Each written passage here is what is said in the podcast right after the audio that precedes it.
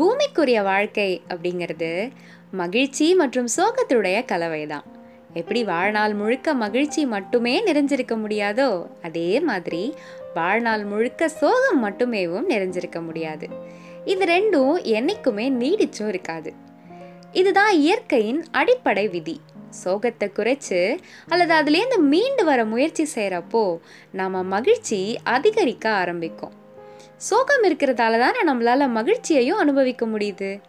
சோகமும் சந்தோஷமும் ஒன்றை ஒன்று சார்ந்து தான் இருக்கும் அப்படின்னு சொல்லி இன்னைக்கு கதைக்குள்ளே நாம் போகலாம் நீங்கள் கேட்டுட்ருக்கிறது சங்க இலக்கிய கதைகள் வித் சிதிகா கண்ணன்.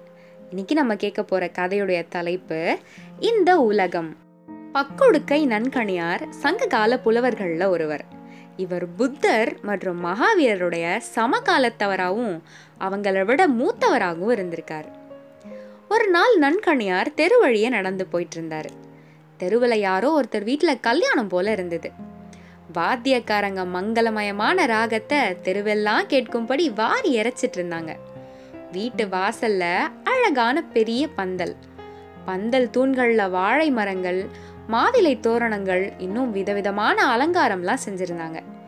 கல்யாண வீட்டுக்கு வரவங்களும் போறவங்களுமா தெருவில் ஒரே கூட்டம். நன்கண்ணியாருக்கு மேற்கொண்டு போகவே வழி கிடைக்கல. வீட்டுக்குள்ளிருந்து சந்தனம் பூ மற்றும் அகிலுடைய இனிய மனம் தெருக்கோடி வர பரவி தெருவில் போறவங்க வரவங்களுடைய நாசிகள் எல்லாம் நிறைஞ்சிருந்தது. அகில் அப்படிங்கிறது கள்ளியில் விளையிற ஒரு நறுமண பொருள். அங்கே இருந்தவங்க முகத்திலெல்லாம் மகிழ்ச்சியும் மலர்ச்சியும் புன்சிரிப்பும் சாயலிட்டு இருந்தது சிரமப்பட்டு வழியை விலக்கிக்கிட்டு மேற்கொண்டு நடந்தாரு நன்கணியார் அந்த வீட்டின் இனிய இசை அவர் செவிகளை விட்டு நீங்காம துரத்திட்டே வந்துட்டு இருந்தது. கோலமிட்ட வாயில்கள் சில கோலமிடாத வாயில்கள் சில. வீடுகளுடைய கதவிடுக்குகளில் தெரிஞ்ச பெண்களில் சிலருடைய முகங்களில் திலகமும் தலை நிறைய பூவும் இருந்தது.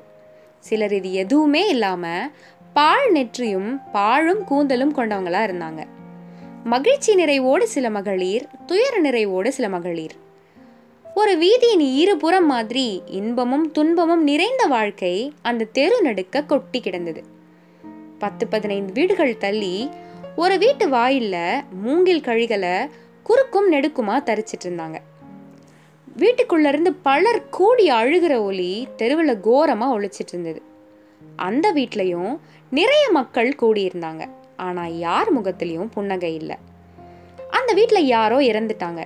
அவங்களுடைய அந்திம யாத்திரைக்கான ஏற்பாடுகள் தான் அங்கே நடந்துட்டு இருந்தது சுருக்கமாக சொல்லணும்னா இறக்க போகிறவங்க எல்லாம் இறந்து போனவங்களுக்காக அழுதுட்டு இருந்தாங்க இங்கேயும் மேற்கொண்டு போகிறதுக்கு புலவருக்கு இடம் இல்லை சில வினாடி தயங்கி நின்னாரு. அந்த வீட்டையும் ஏற இறங்க பார்த்தாரு. பழைய மங்கள ஒலியும் இந்த புதிய அழுகை ஒலியும் அவர் மனசுல ஒன்னா ஒழிச்சிட்டு இருந்தது ஒரு வீட்டில் மங்களகரமான கல்யாணம். இன்னொரு வீட்டில் துயரம் நிறைந்த இறப்பு. சில பெண்கள் தலை நிறைய பூ சில பெண்கள் கண் நிறைய கண்ணீர். இந்த உலகத்தில் ஏதாவது பொருத்தம் இருக்கா? இதை படைச்சவன் என்ன அர்த்தத்தில் படைச்சான் அப்படின்னு யோசிச்சுட்டு இருந்தாரு நன்கணியார். இப்படி ஒரு ஆழ்ந்த சிந்தனையில் இருக்கும்போது தத்துவ மின்னல் ஒன்று அவருக்கு தெரிஞ்சுது.